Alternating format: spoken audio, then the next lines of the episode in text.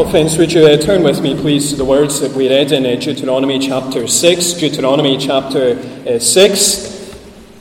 We're going to be looking at verses 10 through to 25, but if you read with me verses uh, 20 to 25, we read these words When your son asks you in time to come, What is the meaning of the testimonies and the statutes and the rules that the Lord our God has commanded you? Then you shall say to your son, We were Pharaoh's slaves in Egypt. And the Lord brought us out of Egypt with a mighty hand, and the Lord showed signs and wonders great and grievous against Egypt and against Pharaoh and all his household before our eyes. And he brought us out from there, that he might bring us in and give us the land that he swore to give to our fathers. And the Lord commanded us to do all these statutes, to fear the Lord our God for our good always, that he might preserve us alive as we are this day and it will be righteousness for us if we are careful to do all this commandment before the Lord our God as he has commanded us. Last week we baptized Erin and uh, Ewan into the life of our congregation, and we noted the way in which the New Testament presents us with the care and the high regard that the Lord has for children. But the Old Testament also presents us with the Lord's care and high regard for children. And that is clearly presented in Deuteronomy 6, where we see this emphasis on children and children being given careful instruction concerning the Lord and the importance of living for Him. Uh, four years ago, I preached on Deuteronomy chapter 6, verses 4 to 9 at a baptism service. I won't ask you, do you remember that sermon? But today we're going to be focusing not on verses 4 to 9 that are the more well known verses of this chapter, but on verses 10 to 25 as we baptize Amelia into the life of our congregation. And we're going to consider it under two headings the dangers and the duties. The dangers and the duties. So, first we have the dangers. Look at verses 10 through to 19. Here, Moses highlights the dangers facing the Lord's people. Before going any further, let's situate ourselves in the chapter. Deuteronomy is really made up of three speeches that Moses gave toward the end of his life as he prepared to die and as the people prepared to enter the land of Canaan. And the fundamental message of these three speeches is that Israel are to remember the Lord and to remember His grace toward Him, and they are to live their lives, regulate their lives around His laws. And in Deuteronomy 6 to 11, Moses expounds and he expands the very first commandment the Lord ever gave to his people You shall have no other gods before me. That's clearly brought out in Deuteronomy 6, verses 1 to 9, where Moses reminds the people that the Lord is their God and He is the only God, and they are to love Him with all their minds, with all their hearts, and with all their souls. That is the high and the holy calling of the Lord's people. And having said this, Moses now warns them about the ways in which they could be distracted from loving the Lord with all their heart, with all their soul, and with all their mind. In verses 10 to 16, Moses outlines three particular dangers that the people should be aware of. Moses begins by speaking about the danger of forgetting the Lord because of prosperity. Look at verses 10 to 12. Moses speaks about the Lord bringing the people into the land that he had promised to give to Abraham, Isaac, and Jacob. Their entrance into this land is a testimony of the Lord's faithfulness to them. Their entrance into this land is proof of the Lord's tenacity in keeping his promises. And Moses speaks about the richness of this land. The people are going to take possession of great and good cities that they didn't build. They will take possession of houses filled with good things that they didn't fill. They will take possession of cisterns that they didn't dig. And they will take possession of vineyards and olive trees that they didn't plant. And as a result, the people will find themselves full. But here's the danger. They will find themselves full, but there is a danger that they may also find themselves forgetful, forgetting and losing sight of the Lord in all their prosperity and all their affluence. And so Moses says to them, Take care, be on your guard, so that you don't forget the Lord who brought you up out of the land of Egypt, out of the house of slavery. Moses goes on to speak about the danger of abandoning the Lord because of the surrounding idolatry. Look at verses 13 to 15. Moses calls on the people to fear the Lord. Now, that doesn't mean a cowering, cringing fear, it means reverence, it means devotion. And he calls on the people to serve the Lord. They have been taken out of the house of slavery in order that they might serve the Lord and walk in his ways. And he calls on them to swear by the Lord. They're to give the Lord their oath of allegiance. They're to commit their lives to him. And they must do this, Moses says, because there is a great danger that they might go after the gods of the surrounding nations the gods of their Canaanite neighbours, the gods of the countries round about them. And Moses warns them about what will happen if they go after these gods. He reminds them that the Lord is a jealous God. He, he doesn't tolerate his people dividing their attention and affection between him and something or someone else. And he goes on to tell them that the Lord's jealous anger will be kindled, it will flare up and burn against them. And he tells them that the Lord will destroy them from the face of the earth. That is how seriously the Lord takes his relationship with his people. That is how seriously the Lord takes the worship of his people. Moses is making it clear that it's no small thing, it is no trivial thing to go after another God and abandon the Lord in the process.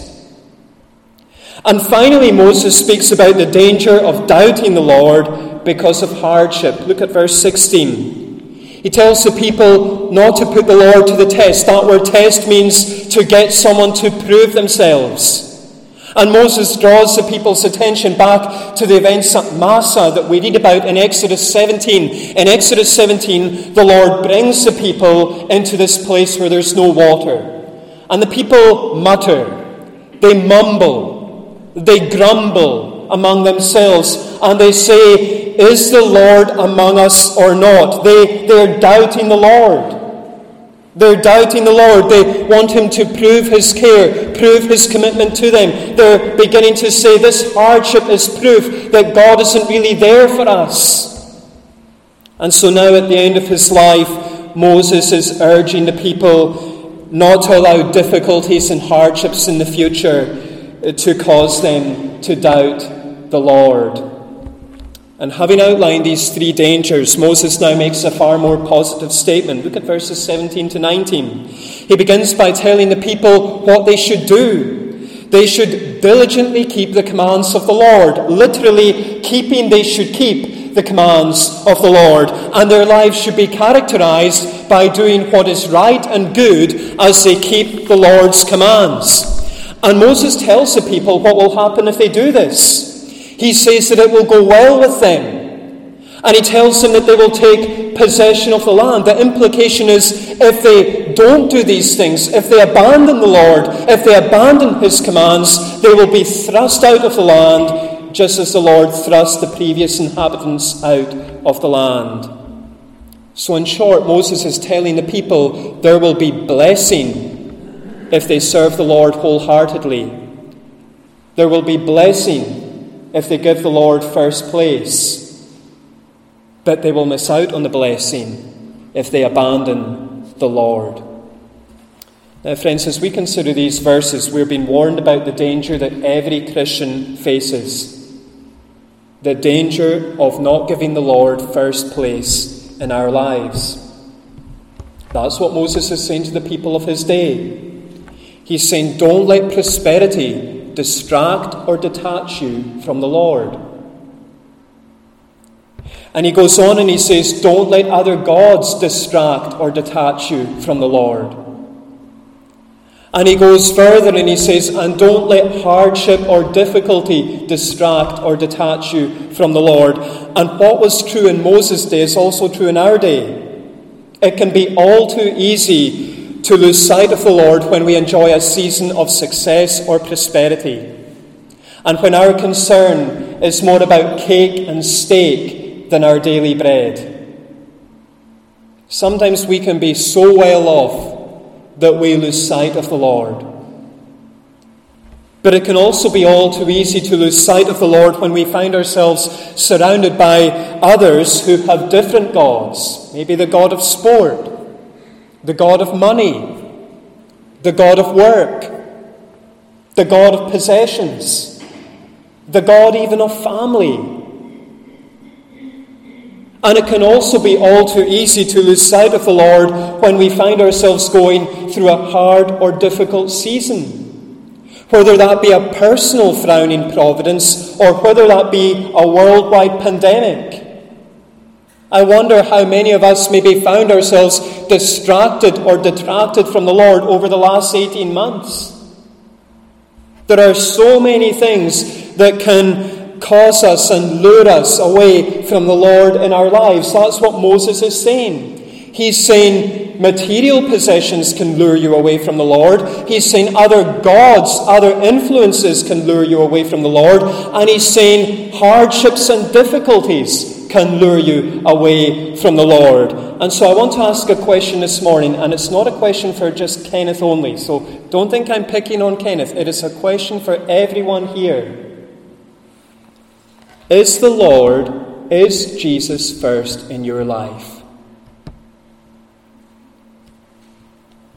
Is the Lord, is Jesus first in your life? And is your life giving evidence of this? Are you keeping His commands? Are you following His rules because He is first in your life? Or is it possible that something or someone has begun to draw you away from Him? Begun to draw you away from the one who ought to be your first love?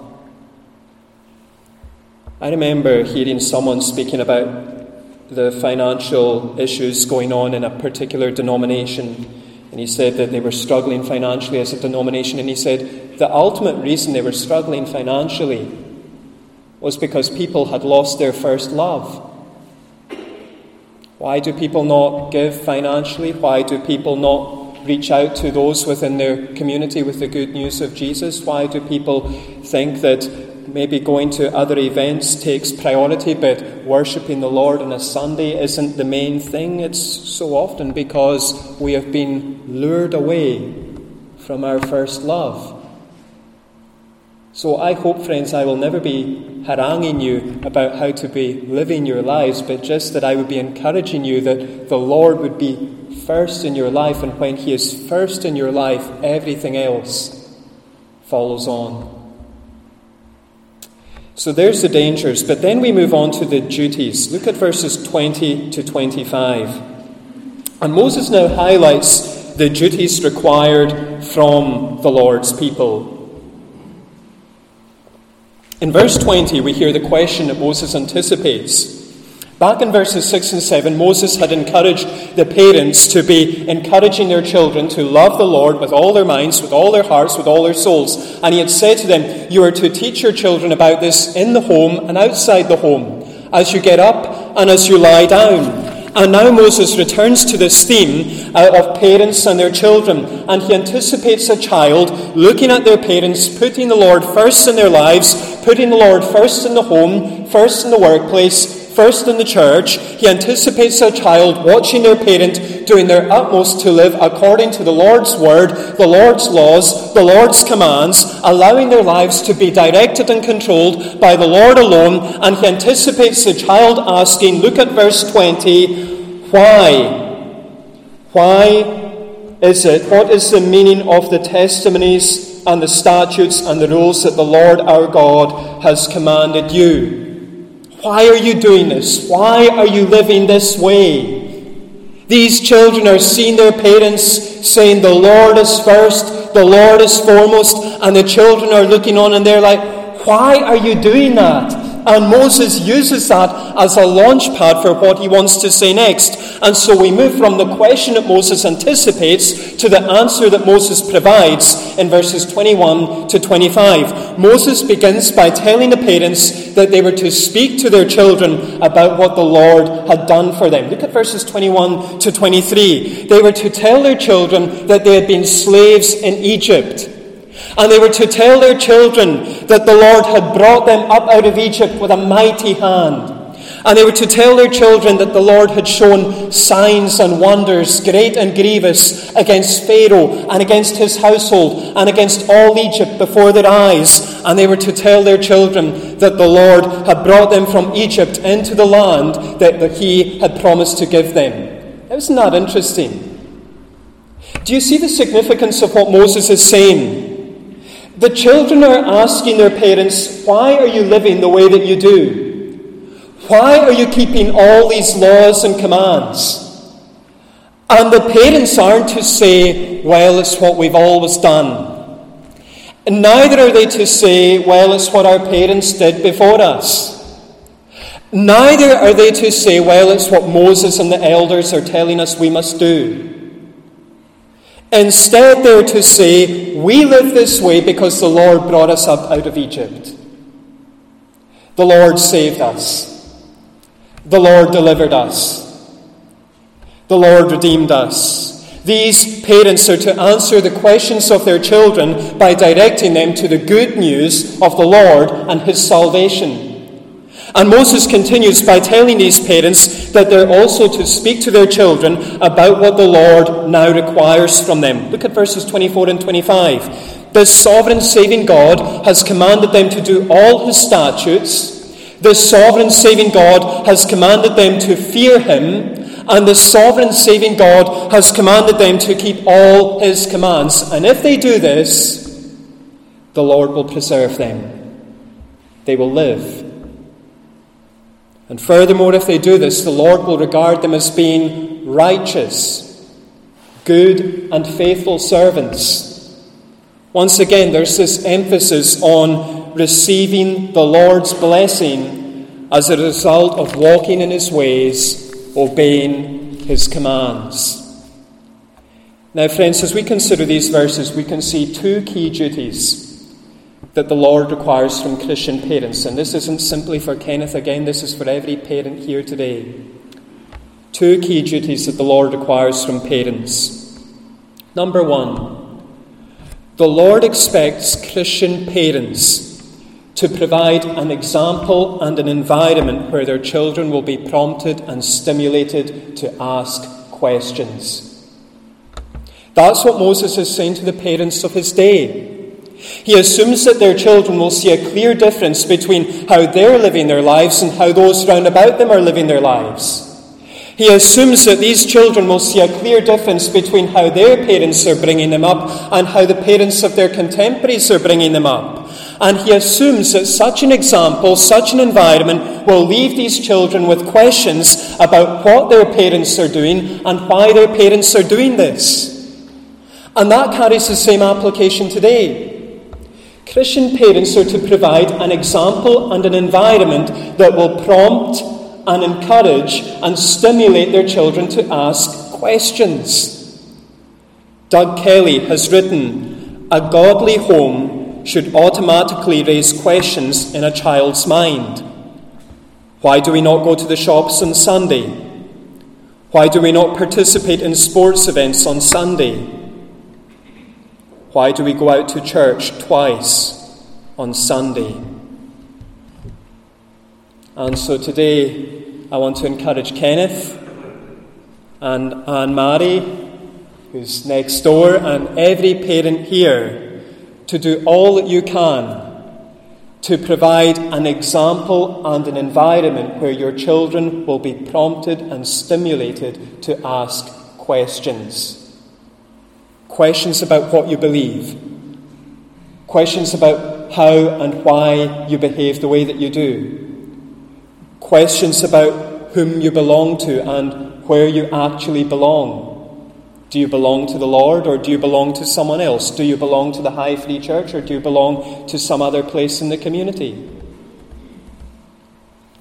Second, the Lord expects Christian parents to declare His gospel, to speak about His salvation to their children. And that's what Moses is saying to the parents of his day. When their children come with these questions, their parents are to be ready and willing to speak to their children. And before they speak about what the Lord requires from their, his people, they're to speak about what the Lord has done for his people, how he has saved them, how he has delivered them, how he has redeemed them, and now he has the right to command them to live for him in both their living and in their dying. And that carries the same application today. When a Christian parent is asked by their child about why their home is different, why their lives are different, why Jesus is at the very centre, they should have an answer for their child. And that answer should involve taking their child not back to Hugh Ferrier and the High Free Kirk session, but all the way back to the gospel. The gospel that says that they were slaves in sin. The gospel it says that the Lord delivered them with a mighty hand. The gospel it says that the Lord saved them, delivered them, redeemed them, not with silver or gold, but with his own precious blood. And this same Lord now has the right to command them to live for him, to put him first in their living and in their dying. And so today I want to encourage Kenneth and Anne Marie and every parent here to speak to your children about the Lord. To speak to your children about who the Lord is and what the Lord has done. Your brothers and sisters in this congregation are here to help you. That's why you're in this congregation, Kenneth. Remember that? Remember that, every parent. You're in this congregation because you're saying, I can't live the Christian life on my own. I need others to help me. And your Christian brothers and sisters in this congregation will help you. We will do all we can to encourage you. We have a toddler group for your children. We have a Sunday school for your children. We have a youth fellowship for your children. We will do all that we can to encourage you and to encourage your children to put the Lord, to put Jesus first. But you, Kenneth, and every parent in this congregation, you have the privilege, you have the responsibility, you have the duty of telling your children about Jesus, telling them about the Lord, telling them about salvation. You know yourselves that they're going to hear so much from week to week in the school. And one hour of hearing me on a Sunday or their Sunday school teacher on a Sunday isn't going to cut it. They need you to be speaking to them. You have the duty to tell the old, old story of Jesus and his love for you. You know, in his biography of the missionary John Paton, John Piper draws attention to the devotional life of Paton's father and the impression that his father made on his own life. And he quotes some words that John Paton wrote about his father. He said, Though everything else in religion were by some unthinkable catastrophe to be swept out of memory, were blotted from my understanding, my soul would wander back to these early scenes and shut itself up once again in my father's prayer closet. And hearing still the echoes of those cries to God, would hurl back all doubt with the victorious appeal my Father walked with God, why may not I? How much my father's prayers at this time impressed me, I can never explain, nor could any stranger understand. When on his knees and all of us kneeling around him in family worship, he poured out his whole soul with tears for the conversion of the heathen world to the service of Jesus and for every personal and domestic need, we all felt as if in the presence of the living Saviour and learned to know and love him as our divine friend. Can I just challenge every father in this congregation?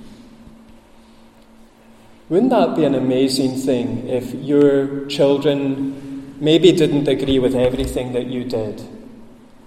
But one thing they couldn't deny they couldn't deny that you were a man of prayer and that you poured out your heart to the Lord and that the Lord was a dear friend to you. Wouldn't that be a thing? That your children wouldn't be saying, My dad dragged me to church on Sunday. My dad harangued me to be in church. But rather, my father had flaws, yes. but he loved the Lord. And he was a man of prayer. And those of you who are mothers, maybe you can seek to do the same, that you would be a woman of prayer. Well, as we close, I want to ask every parent who's here today are you providing an example and an encouragement and an environment where your children will be stimulated and prompted to ask questions? Are you providing that environment, that example? And are you answering these questions by taking them back to the gospel, pointing them back to Jesus? And will we, as a whole congregation, pray for these parents as they undertake this very solemn, this very noble duty? We all have that responsibility. When these children are baptized into our congregation, we are saying as a congregation, we are going to pray for these children. And we are going to pray for their parents. And we're going to pray that their parents would provide an environment, an example for their children. And we're going to pray that their children would take them back again and again to Jesus. Let's pray that for the parents of this congregation.